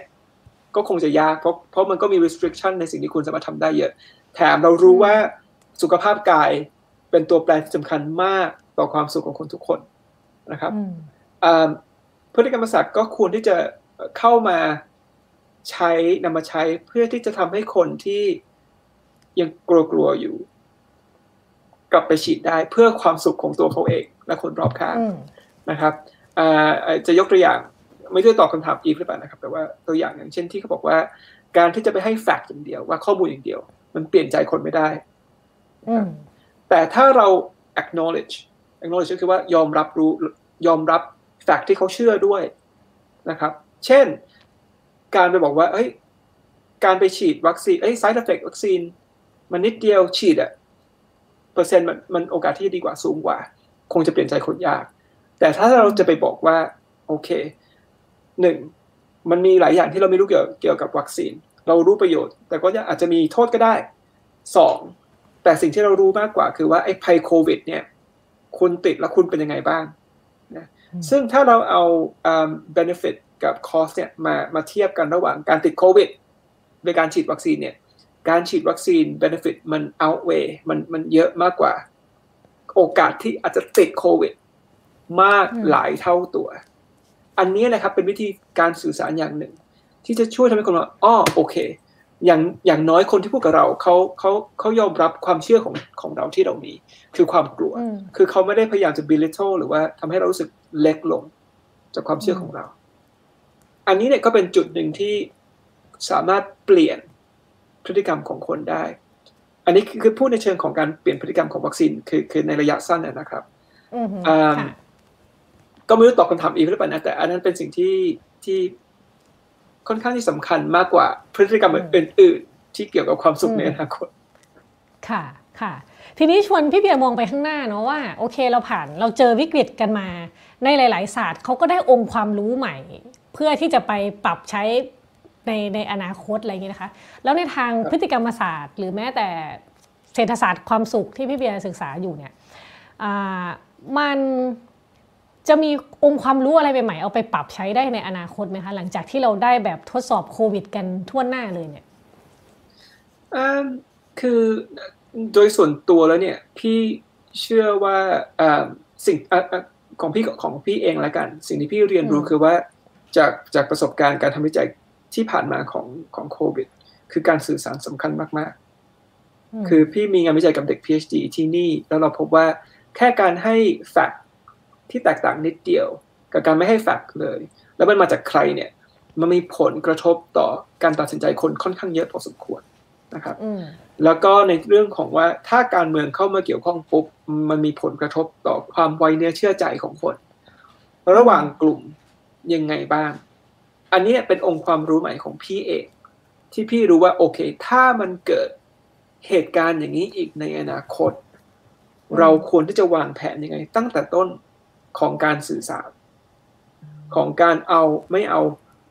การเมืองเข้ามาเกี่ยวข้องนะครับ ตั้งแต่การสื่อสารของวัคซีนนะครับ การสื่อสารของการแบบแบบ health measure ต่างๆนานาไม่ว่าจะเป็นการใส่หน้ากากไม่ว่าจะเป็นอะไรก็ตาม แล้วก็การที่วิธีการพูดกับคนอื่นที่อาจจะเห็นไม่ตรงกันกับเราอันนั้นเป็นองค์ความรู้ใหม่ของตัวพี่เองครับผมค่ะ แต่มันก็ยากนะคะคือคือมนุษย์มันซับซ้อนเนาะแล้วก็พฤติกรรมมนุษย์มันก็ซับซ้อนมากไอการที่จะแบบไม่เอาการเมืองมาเกี่ยว หรือไม่หรือทอนปัจจัยอื่นๆอะไรเงี้ยเพื่อที่ทำให้คนเปลี่ยนวิธีคิดหรือเปลี่ยนพฤติกรรมมันมันก็ยากมากนะคะ พฤติกรรมศาสตร์อธิบายเรื่องพวกนี้ยังไง หรือทำความเข้าใจเรื่องความซับซ้อนของมนุษย์อย่างนี้ยังไงคะคือก็ต้องบอกว่าพฤติกรรมศาสตร์ไม่ใช่ silver bullet นะครับคือมันไม่ใช่บอกว่า ใช้ปุ๊บบอกจะแก้ปัญหาทุกอย่างในโลกนี้ได้ ไม่ใช่นะครับ มันเป็นแค่ tool มันเป็นแค่ปัจจัยอย่างหนึ่ง ที่ช่วยเปลี่ยนพฤติกรรมมนุษย์ของคน แต่มันไม่ได้เปลี่ยนได้ร้อยเปอร์เซ็นต์นะครับ เพราะฉะนั้นเนี่ยมันเราจะต้องหาศาสตร์อื่น ๆ เข้ามาเกี่ยวข้อง เรารู้ว่าการสื่อสารสำคัญแต่ไม่ได้สื่อสารเราไม่สามารถเปลี่ยนจากศูนย์ให้เป็นร้อยได้นะครับ มันจะต้องมีการ อย่างเช่น เปลี่ยนการแรงจูงใจอย่างอื่น โดยใช้เศรษฐศาสตร์กระแสหลักเข้ามาเกี่ยวข้อง ไม่ว่าจะเป็นในเรื่องของภาษี ไม่ว่าจะเป็นในเรื่องของอย่างที่อังกฤษคือเฟอร์โลคือว่าถ้าเกิดคุณไม่มีงานทำปุ๊บรัฐบาลอังกฤษบอกมาเลยอ๊บเดี๋ยวเราจะจ่ายเงินให้คุณ 80%ของเงินเดือนที่คุณได้เป็นประจำให้คุณอยู่แต่บ้านนะแล้วเราค่อยไป borrow เพื่อจะอนาคตเข้ามาเข้ามาจ่ายตรงนี้แทนนะครับซึ่งตรงนี้เนี่ยมันมันต้องอาศัยศาสตร์หลาย ๆ ศาสตร์เข้ามาช่วย ปฏิติดประต่อนะครับคือคือพี่โชคดีที่พี่อยู่ในสังคมที่เรามีภูมิความรู้ที่มันมาจาก basic research เนี่ยสูง แล้วคนจะว่าคนส่วนใหญ่ที่นี่เชื่ออาจารย์เชื่อนักวิทยาศาสตร์เนี่ยก็คงจะสูงกว่า ซึ่งการดำเนินการจัดการที่เมืองไทย อันนี้พี่ไม่ทราบนะคือไม่สามารถพูดแทนได้ แต่พี่พอเข้าใจว่า academic research ของที่เมืองไทยเนี่ยก็ยังเทียบอย่างที่พี่อยู่อังกฤษคงยากหรือที่อเมริกาคงยาก คือตรงนี้มันต้องไปปรับเปลี่ยนตั้งแต่จุดอื่น ๆ ที่ที่ก่อนโควิด มันคงจะเริ่มปรับไปตั้งนานแล้วนะครับอันนี้เรายังยังโชคโชคไม่ดีที่เรายังไม่มีเมืองไทยยังไม่มี behavioral insight team พูดง่ายๆคือ behavioral insight team ก็คือว่ากลุ่มที่เอานักพฤติกรรมศาสตร์เข้ามาคิด แล้วก็ทำรันวิจัยนะครับทำวิจัยทดลองวิจัยว่าโอเค ถ้าออกมานโยบายนี้ มันจะใช้ได้ผลมากน้อยขนาดไหน ก่อนที่จะนำไปเป็นนโยบายจริง ๆ เมืองไทยก็ยังไม่มีเป็นต้นนะครับก็ว่าเมืองไทยเนี่ยคิดคิดนโยบายโดยที่ไม่ได้มีการศึกษาเรื่องพฤติกรรมของคนเข้ามาช่วยในการดีไซน์นโยบายแบบนั้นใช่ไหมคะพี่เบียร์คือพี่ไม่อยากจะบอกว่าไม่ได้คิดเลยนะครับ คือตรงนั้นก็คงจะไม่ถูกจริงๆอ่ แล้วก็อาจจะไม่ได้บอกว่าคือคือพี่ว่ามันก็ต้องมีคนที่อาจจะคิดแล้วแหละ แต่ว่าพี่เชื่อว่าเรายังไม่มีทรัพยากรของของ personnel จริง ๆ หลาย ๆ คนคือไม่มี critical mass ในเมืองไทยที่เป็นศูนย์ที่ที่พูดไปแล้วมันออกไปเป็นนโยบายได้ แล้วพี่ก็ไม่ไม่แน่ใจว่าทางรัฐถึงถึงจะมีจริง ๆ รัฐจะเชื่อมากน้อยขนาดไหน และนำไปปฏิบัติจริง ๆ คือตรงนี้เนี่ยเราเราไม่มีนะครับ คืออย่างอย่างที่อังกฤษเนี่ยพี่เคยคุยกับอาจารย์คนหนึ่ง แล้วตอนนั้นคือจำได้คือเกิดมีมีปฏิวัติรู้สึกครั้งที่แล้วเนี่ยเมื่อเจ็ดปีที่แล้วเนี่ยครับเกิดขึ้นที่เมืองไทย แล้วพี่ก็บ่นให้เขาฟังว่ามันมีอีกแล้ว แล้วเขาก็บอกว่าเอ้แล้วที่เมืองไทยนี่เขาเขาเชื่อใครมากกว่ากันระหว่างรัฐบาลกับ civil service civil service ก็คือไม่รู้ภาษาไทยคืออะไรนะครับ คือ แต่ที่ civil service ที่เมืองที่นี่คือว่าไม่ว่าจะรัฐบาลจะเปลี่ยนไปขนาดไหน civil service ก็อยู่เหมือนเดิม department of pension department of education ต่างๆนานาไม่ได้เปลี่ยนตามรัฐบาล เรามีจุดยืนของของเราของแต่ละของแต่ละส่วนที่มาจากงานวิจัยคือมันเป็น evidence base เข้ามานะครับเพราะมันเพราะว่าไม่งั้นไม่ว่าจะจะเปลี่ยนใครมาก็ตามไอ้ feed through เนี่ยมันก็ยังเหมือนเดิมว่านี่คือ evidence ว่าถ้าคุณอยากจะให้เด็กมีความสุข โตขึ้น คุณจะต้องมีนโยบายอย่างนี้นะออกมา แล้วคุณไปดีเบตกันเองว่าคุณจะเอาหรือไม่เอานะครับ ไม่รู้ว่าเมืองไทยเป็นยังไงไม่ต้องบอกตามตรงนะครับ แต่แต่นั้น แต่นั้นคือทำให้ที่อังกฤษคือคือคือมันมัน work อย่างนั้นอืมค่ะ ชวนพี่เบียร์คุยต่ออีกนิดนึงก่อนที่จะเข้าคำถามจากจากทางบ้านนะคะอีฟมีประมาณ1 ถึง 2 คำถามเนาะเมื่อกี้คุยกันเรื่องนโยบายนะคะ ที่ไทยเนี่ยมันมียุทธศาสตร์ชาติ 20 ปีเนาะ ในการกำหนดทิศทางของประเทศไปนะคะทีนี้พี่เบียร์ในฐานะคนที่คนไทยแหละ แต่ว่าไปอยู่อังกฤษก็นานมากแล้วนะคะก็หลายหลายสิบปีเนาะมองกลับเข้ามาเนี่ยคือพี่เบียร์ก็อยู่ในประเทศประเทศที่เป็นประชาธิปไตยด้วยเนาะในในในในความหมายที่คนทั่วโลกเข้าใจนะคะเออแล้วก็ทีนี้เนี่ยเราเรามองกลับเข้ามาที่ไทยซึ่ง ก็ต้องยอมรับว่าเป็นประชาธิปไตยที่ไม่เต็มใบเท่าไหร่นักนะคะ ถ้าดูจากที่มาของรัฐบาลต่างๆ รวมถึงการมียุทธศาสตร์ชาติ 20 ปีด้วยเนี่ย มองเข้ามาแล้วพี่เบียร์เห็นเห็นอะไรบ้างไหม แล้วก็ไอการการดีไซน์นโยบายไปข้างหน้าเงี้ยมันมันมีจุดอ่อนจุดแข็งอะไรยังไงบ้างคะ คือพี่เชื่อว่า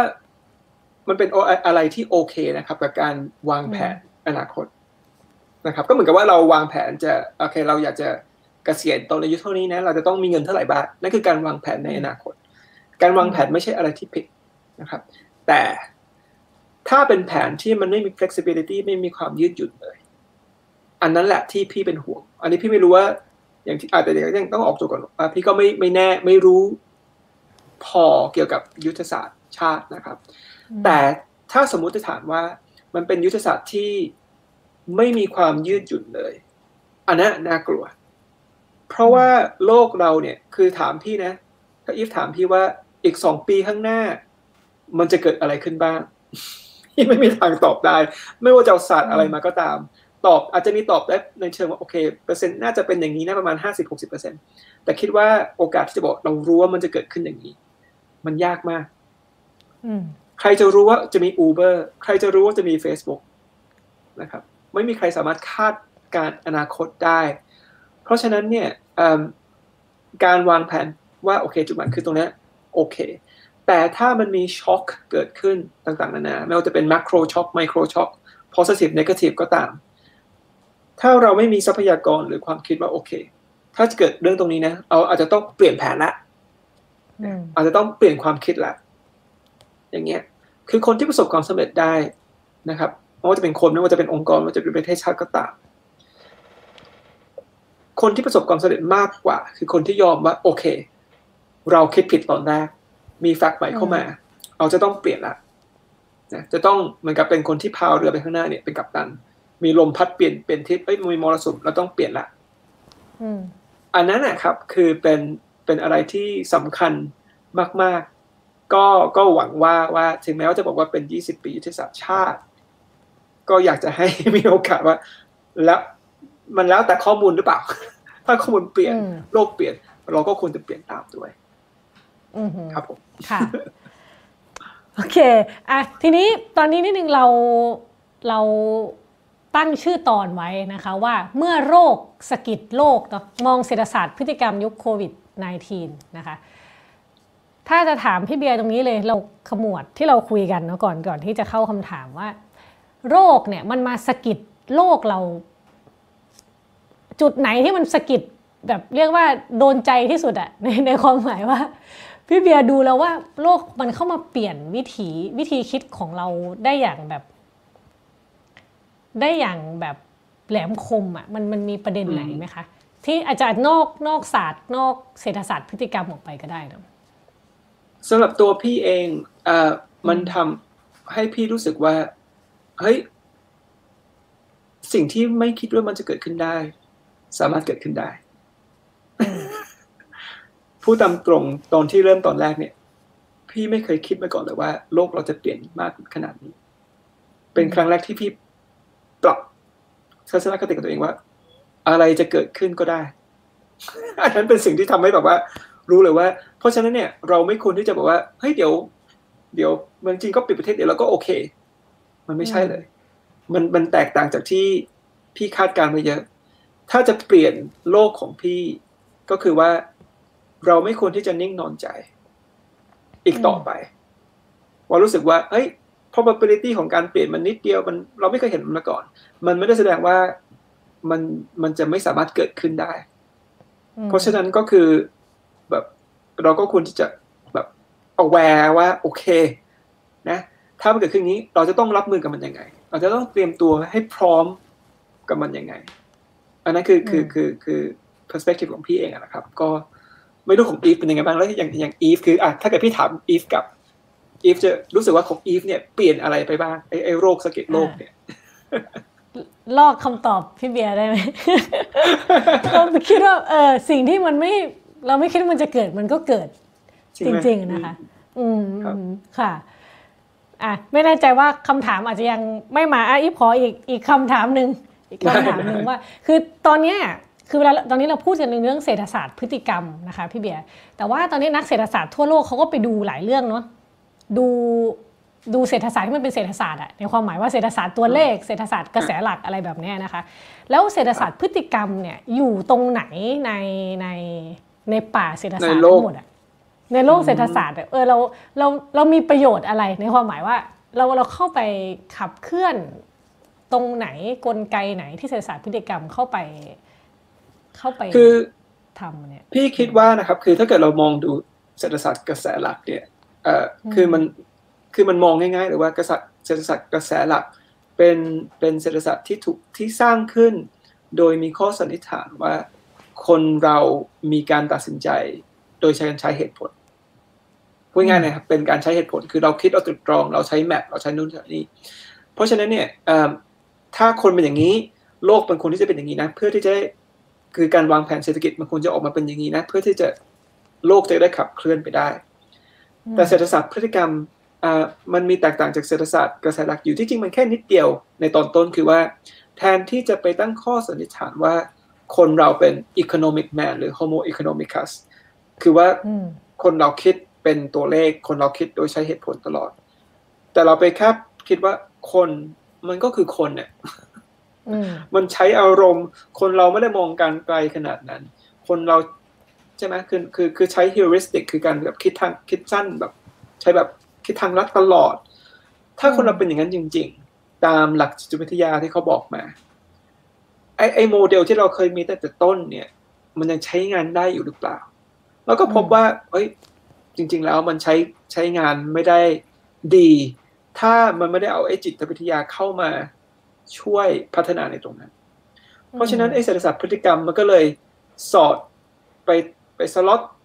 หลายตัวมากของเศรษฐศาสตร์กระแสหลักนะครับไม่ว่าจะเป็นในเชิงของ finance บ้างของ intermonetary บ้าง in term ของ labor บ้าง คือคือพูดง่ายคือมันเหมือนกับเป็นเม็ดเลือดขาวกับเม็ดเลือดแดงทั่วร่างกายของเรา มันก็เลยพูดยากว่าจริงๆแล้วมันสล็อตเข้าไปตรงไหนเพราะมันไปได้หมดเลยนั่นนะครับกำลังรอคำถามใช่ไหมครับอีฟมาแล้วคำถามมาแล้วคำถามมาแล้วอ่าคำถามข้อแรกนะคะ จากทางบ้านก็มีคำถามประมาณหนึ่งเนาะเดี๋ยวอะระหว่างรอคำถามอะอีฟถามต่อเมื่อกี้มามาแล้ว มาแล้วมาแล้วอ่า อยากชวนออกแบบวิธีสะกิดให้คนฉีดวัคซีนที่น่าจะได้ผลดีในโหมดแบบไทยในกรณีที่เรามีวัคซีนฉีดพอนะคะทำไงให้คนไปแบบแบบไทยๆเนาะแบบไทยๆเลยแหละครับคิดว่าก็คงจะทำแบบสไตล์ที่นิวยอร์กทำคือว่าคนที่ฉีดวัคซีนได้เบอร์ลอตเตอรี่ ได้ไปเลยเบอร์ลอตเตอรี่ไปเลยอันหนึ่ง แล้วโอกาสถูกรางวัลที่หนึ่งก็ไปเลยยี่สิบล้านบาท นะคุณฉีดแล้วเราจับจับกันครั้งเดียวอ่าฮะอ่าฮะแต่ลอตเตอรี่อะไรครับเปล่าๆก็ลอตเตอรี่ก็เป็นลอตเตอรี่ทั่วไปนะไม่ได้ทำขึ้นมาเฉพาะก็อาจจะทำที่หาซื้อได้ อืมอ๋อไม่คือคือทำโดยเฉพาะก็ได้ทำเฉพาะเลยว่านี่เป็นลอตเตอรี่วัคซีนโควิดนะคุณฉีดนะเราสมมติอีไปฉีดคนแรกได้เลขได้ใบที่หนึ่งนั่นคือหรือได้เป็นเป็นเบอร์อะไรก็ได้ แล้วเอ่อ แล้วเราจะจับจับฉลากเอ่อหลังจากวันนี้นะแล้วคุณมีโอกาสที่จะถูกรางวัลนี้ก็ต่อเมื่อคุณฉีดแล้ว คุณมีเลขแล้วครับเพราะคนไทยชอบชอบเสียงเรื่องดวงเนี่ยชอบมากอันนั้นเป็นสกิจอย่างไปฉีดเลยเนี่ยหรือไม่ก็ทำอย่างที่อเมริกาก็ได้ครับที่บอกว่าไอ้ไอ้คริสปี้ครีมอะไรนี้ก็ได้ คือเหมือนกับต้องมีเส้นในแต่ละวันว่าโอเค ถ้าฉีดแล้ว เหมือนกับมีเรามีสิทธิพิเศษ เหมือนกับบัตรเซ็นทรัลอย่างเงี้ย เราจอดรถได้ แต่นี่ทำเลยคุณฉีดวัคซีนคุณมีมีอะไรที่ดีกว่า แต่แต่อันนั้นคือสันนิษฐานว่าทุกคนมีโอกาสเท่าเทียมกันในการฉีดนะครับอืมอืมค่ะ ก็ต้องไปว่ากันที่เรื่องการกระจายวัคซีนเนาะว่าแบบยังไงต่อนะคะ จริงๆ ถ้าอเมริกาเป็น Krispy Kreme นี่ที่ไทยเป็นไรดีน่าไปคิดไม่ดูเหมือนกันที่เมืองไทยตอนนี้กำลังมีอะไรฮิตบ้าง ไม่รู้มีร้านปิดเยอะมากเลยนึกอะไรไม่ออกแล้วเคยมีอะไรบ้าง โอเคคำถามถัดมาค่ะ ปัญหาสเกลใหญ่อย่าง pandemic เลี่ยงไม่ได้เลยที่ภาครัฐต้องเข้ามาจัดการหรือเป็นเจ้าภาพหลัก ที่อาจารย์บอกว่าปัญหาแบบนี้ถ้าต้องการความร่วมมือเนี่ยควรจะนำการเมืองออกไป จึงจะทำให้คนร่วมมือได้ดีกว่าคำถามคือ ภาครัฐจะทำอย่างไร จึงจะเอาการเมืองออกไปจากความรู้สึกของประชาชน เวลาเข้ามาบริหารจัดการปัญหาสเกลใหญ่แบบนี้ครับ เออคือคือผมว่าตอนนี้นะครับคือ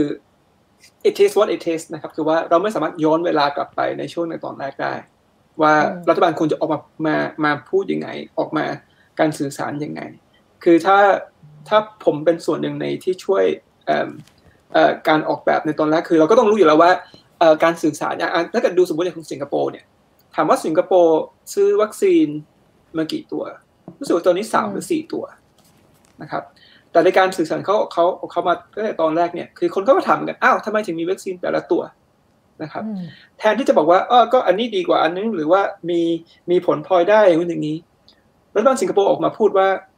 เพราะเรายังไม่รู้ว่าวัคซีนตัวไหนดีดีกว่าสำหรับคนกลุ่มไหนบ้างวัคซีนตัวนี้อาจจะอาจจะมี side effect ที่แย่กว่าสำหรับคนที่มีอายุน้อยกว่า เพราะฉะนั้นสำหรับคนกลุ่มนี้เราให้ฉีดอันนี้ แต่เขาจะไม่แบ่งเลยว่าทำไมคือเขาไม่ได้มา justify อย่างอื่นว่าทำไมถึงเอาวัคซีน อันนี้จะถูกกว่าหรือนี่แพงกว่าอะไรไม่อันนั้นไม่ใช่ เขาใช้สถิติที่มาจากการแพทย์มาเป็นตัวชี้นะ ว่าทำไมถึงมีวัคซีนที่แตกต่างกัน เพราะว่าสาเหตุที่มีวัคซีนหลาย ๆ ตัว เพราะเขาจะพยายามทำให้ match กลุ่มที่ได้ benefit มากที่สุด หรือมีผลเสีย ต่ำที่สุดจากแต่ละในแต่ละวัคซีนนะครับ อันนั้นคือการสื่อสารในตอนแรกที่สิงคโปร์นะถามว่าคนสิงคโปร์ถ้างั้นก็อ๋อโอเคเข้าใจว่าทำไมเขาคนนี้ถึงได้โมเดอร์นาทำไมคนนี้ถึงได้แอสตราเป็นต้น อังกฤษก็เหมือนกันนะครับ อังกฤษก็คือว่าเราดูมาจากว่าคนที่ได้แอสตราคือคนที่อายุแต่ตรงนี้เท่านั้น คนที่ได้ไฟเซอร์คือคนอายุที่ต่ำกว่า 40 เท่านั้น แล้วในตอนแรกเนี่ยเขาดูว่าใครคนที่ได้ วัคซีนก่อน ก็คือดูจาก risk base นะครับว่าคนไหนมีเสี่ยงมากที่สุด คือมันเป็น age เป็นคือคือสิ่งปัจจัยที่สำคัญที่สุดของการฉีดวัคซีนของที่อังกฤษคือคืออายุ ที่เขาเป็น age มาเลย เป็น age gradient มาเลยว่าเอ่อ80ขึ้นได้ฉีดก่อน หลังจากนั้นก็ลงมาเจ็ดสิบห้าคือทุกคนเข้าใจมันเป็นเคลียร์มากๆเคลียร์แบบชัดเจนมากก็คือเอาข้อมูลเอา เอาข้อมูลมามากางให้เห็นชัดจนจนเรื่องการเมืองมันต้องถอยฉากออกไปเอง เพราะว่ามันเป็นเป็นเหตุและผลอย่างนี้ใช่ไหมคะใช่ตั้งแต่ต้นนะครับ ตั้งแต่ต้น อันนี้คือเราย้อนเวลากลับไปไม่ได้แล้ว โอเคค่ะอะคำถามถัดไปค่ะ หากมองไปไกลจากประเด็นโควิด ตอนนี้นะฟอนเทียความรู้ของเศรษฐศาสตร์พฤติกรรม คนในแวดวงกำลังสนใจเรื่องอะไรอยู่อ๋อครับมองไปไกก็ลเป็นจากคำถามที่ดีมากเลยนะครับโควิดครับก็คือตอนนี้คือก็อ่าก็ยังคล้ายๆเดิมนะครับ คือว่าวิธีการเปลี่ยนใจคนอ่าเนี่ยจะเป็นค่อนข้างที่ว่ามันมีวิธีไหนที่ที่แบบ full proof ที่สุด full proof ก็คือว่าใช้ได้ replicate ได้ทุกอย่าง เห็นได้ชัดว่ามันเปลี่ยนใจได้จริง ๆนะครับอืมอันนั้นก็เป็นส่วนหนึ่งที่คนกำลังทำการศึกษาอยู่อ่าอีกอันหนึ่งก็คืออ่า individual difference นะครับ ก็คือว่า เรารู้ว่าเอ่อโดยเฉลี่ยแล้วเนี่ยสมมุติว่าอ่าการเปลี่ยน default option นะครับจากกลายเคยกลายเป็น opt in เป็น opt out เนี่ยมันใช้ได้ผลค่อนข้างดี ว่าจะทำให้คนบริจาคอวัยวะหรือเปล่า หรือว่าจะทำให้คนเอ่อ save more หรือเปล่านะครับ คือออมมากขึ้น แต่สิ่งที่เรายังไม่ค่อยรู้คือว่าทำไมอ่านโยบายของหนักเนี่ยมันใช้ได้ดีกับคนกลุ่มหนึ่งอืมมากกว่าคนอีกกลุ่มหนึ่ง คือมันอาจจะมี individual difference คือว่าคนถ้าเกิดคนมีความรู้เยอะ หรือมีแบบอ่าหรือมี personality บางอย่าง อาจจะคือนนโยบายนี้จะใช้ได้ผลดีกับเขามากกว่า คือเป็น personalized nudge พูดง่ายๆอืมนะครับ อันนี้ก็คือเป็นอีกอย่างหนึ่งที่ที่ที่คนกำลังทำการวิจัยกันอยู่ แล้วก็อาจจะมีเรื่องใหญ่ๆเกี่ยวกับเรื่องของความเหลื่อมล้ำว่าเราจะทำยังไงให้คนเริ่มเอิ่มเอ่อบริจาคมากขึ้น หรือว่ายอมโหวตเพื่อที่จะลดความเหลื่อมล้ำมากขึ้น ซึ่งเป็นอะไรที่ที่ยากพอสมควรครับผมอือฮึค่ะ ก็คือเรื่องการก็ยังพยายามเปลี่ยนใจคนอยู่เนาะโอเคค่ะ ค่าคำถามถัดไปค่ะ ในช่วงต้นของวิกฤตโควิดที่อังกฤษ Behavioral Insight Team ถูกวิจารณ์มากเรื่องข้อเสนอ Herd Immunity นะคะ หลังจากนั้นเนี่ยเราได้เห็นการปรับตัวใหม่อย่างไร ทั้งในเชิงเนื้อหานโยบายและวิธีทำงานของทีมนี้ในการรับมือโควิดค่ะ ครับคือก็ต้องบอกก่อนว่าไม่มีใครเคยยอมรับจาก behavioral insight team ว่าเขาเคย pursue herd immunity นะครับ อันนี้ต้องบอกก่อนว่าไม่มีใครออกมาบอกว่าไอ้ยนั่นเป็นส่วนหนึ่งของนโยบายนะครับ แต่แต่อันนั้นเป็นสิ่งที่เราเข้าใจกันเองว่า อันนั้นคือสิ่งที่เขากำลังทำอยู่ แต่ต้องบอกว่า officially ไม่มีใครเคยออกมา บอกว่าอังกฤษมี herd immunity เป็นเป็นนโยบายอืมเอ่อถามว่าตอนนี้มีการเปลี่ยนยังไงบ้าง คือต้องบอกว่าหลายอย่างที่ behavioral insight team ทำ มันมันไม่ได้เปิดเผยต่อประชาชนนะครับเพราะถ้าเกิดเปิดเผยเนี่ยเอิ่มเอ่อสิ่งที่เขาทำมันอาจจะไม่มีผลมากกับพฤติกรรมของคนเพราะเขาอาจจะรู้ว่าเอ้ยกำลังเป็นหนูทดลองอยู่ หรือเปล่านะครับ แต่ถ้าให้ผมเดานะครับ คือไอ้การทำวัคซีนให้มันเอ่อเอ่อเข้าถึงง่ายขึ้นนะครับ การส่ง message ต่างๆ นานา public health message ต่างๆ นานาเนี่ย อันนั้นคือผลงานของ behavioral insight team คือน่าจะมีส่วน เข้ามาเกี่ยวข้องเยอะพอสมควร ว่าคนจะจะปลดล็อกดาวน์ตอนไหนนะครับ อันนี้จะเป็น behavioral insight team เหมือนกัน แต่ถ้า behavioral insight team ไม่ได้ออกมาพูด หรือทำเป็นผลงานวิจัยออกมา เราไม่มีทางรู้ไม่ว่าเขาทำหรือเปล่านะครับเพราะว่าเขาเขาคงจะยังไม่เปิดเผยจนกว่า อาจจะหมดสิ้นตรงนี้ไปแล้วเขาอาจจะเอาผลงานวิจัยของเขาออกมา ให้เราได้อ่านกันนะครับแต่เป็นคำถามที่ดีครับ โอเคค่ะอะ คำถามถัดไปค่ะ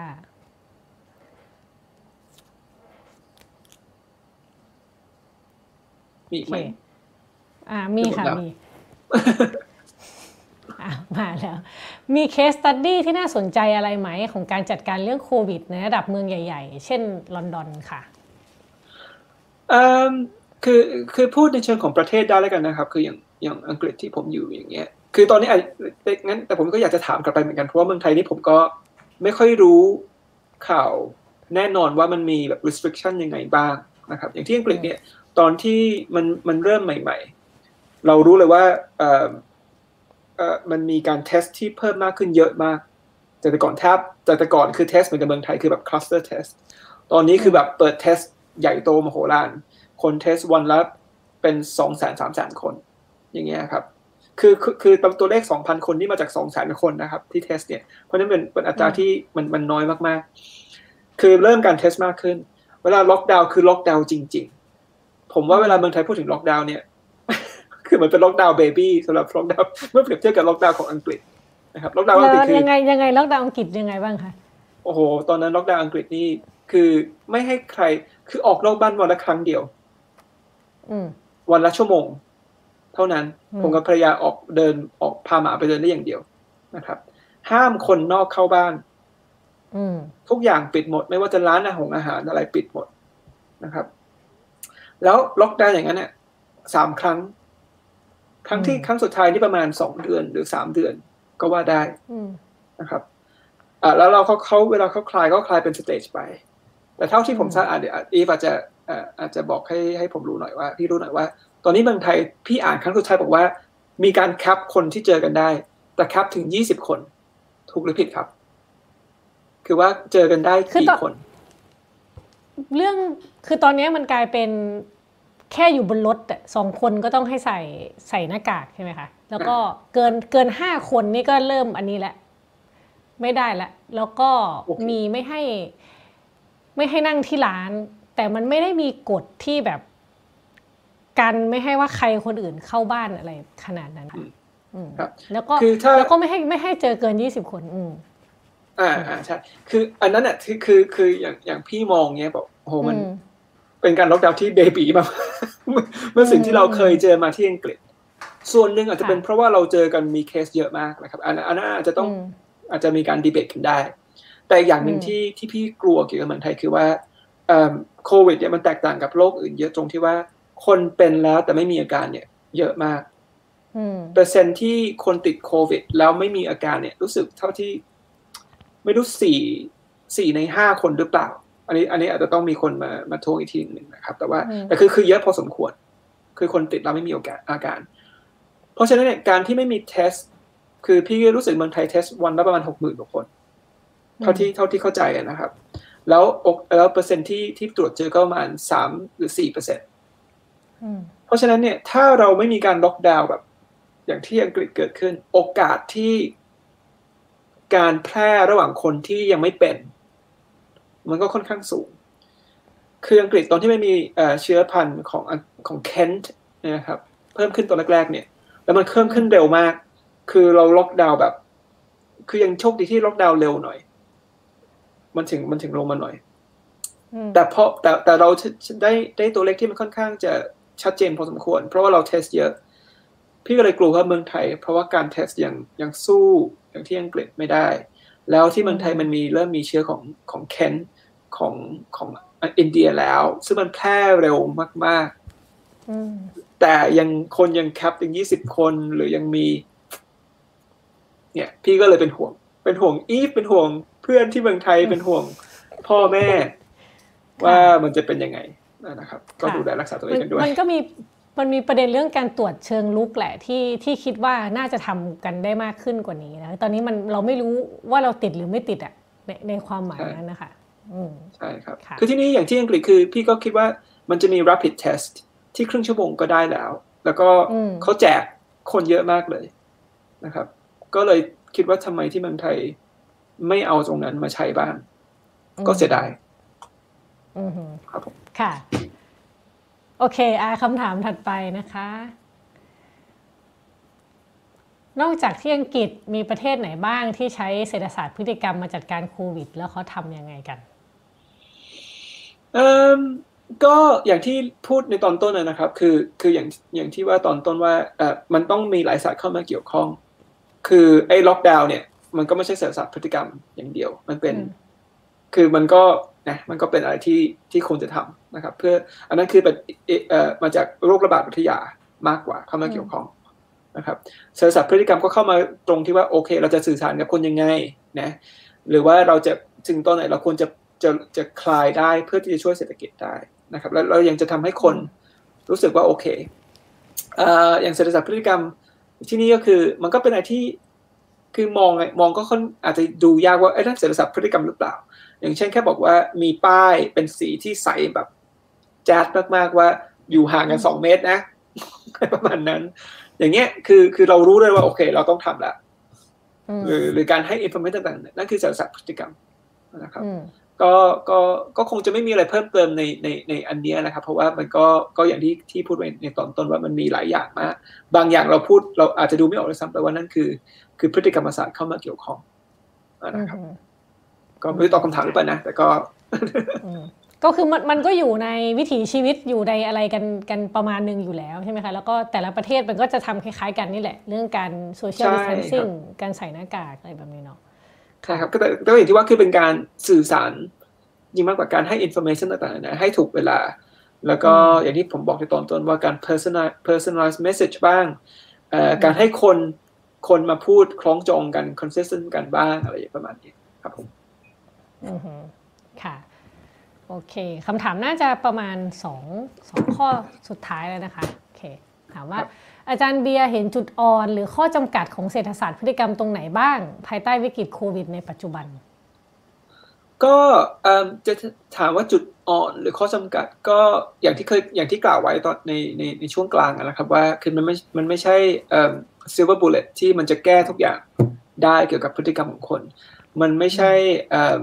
ศาสตร์ที่เป็นวิทยาศาสตร์ ถึงมันถึงแม้จะมันจะมีคำว่าศาสตร์อยู่นั้นก็ตามเป็นพฤติกรรมศาสตร์ แต่มันไม่ใช่เป็นแบบมันไม่ใช่แมปมันไม่ใช่เลขที่บอกว่าหนึ่งบวกหนึ่งเท่ากับสองนะครับเราพูดได้แค่เชิงว่า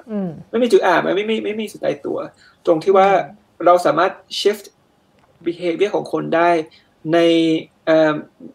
อย่างอย่างที่มีประสิทธิภาพกับประสิทธิผล แล้วก็โดยที่ไม่ได้ไม่ต้องใช้เงินมากอะพูดง่ายๆแล้วกันนั่นนั่นคือปัจจัยสำคัญของเศรษฐศาสตร์พฤติกรรมหรือพฤติกรรมศาสตร์ตรงที่ว่าเราสามารถเปลี่ยนพฤติกรรมของคนได้ โดยแบบ cost effective ที่สุดนะครับโดยแค่เปลี่ยนวิธีการที่เขาคิดเปลี่ยน context เปลี่ยนสภาพแวดล้อมนะครับ แต่เรายังต้องอาศัยศาสตร์อื่น ๆ เข้ามาช่วยโดยเฉพาะเศรษฐศาสตร์กระแสหลักบ้างการจิตวิทยาโดยตรงบ้างอะไรประมาณครับผมอือ ค่ะ ก็ยังไงก็คือต้องต้องพึ่งต้องทำงานสอดประสานกับศาสตร์อื่น ๆ เพื่อให้ได้ผลลัพธ์ที่ออกมาโอเคนะคะคิดว่าน่าจะเป็นคำถามสุดท้ายเนาะเศรษฐศาสตร์พฤติค่ะคำถามยาวมากโอเคอิมพอร์ตอ่านให้ฟังนะคะเศรษฐศาสตร์พฤติกรรมอาจมีประโยชน์ในการดีลกับโลกที่มีความเสี่ยงนะคะ และควรมีความสามารถในการใช้เหตุผลอย่างจำกัด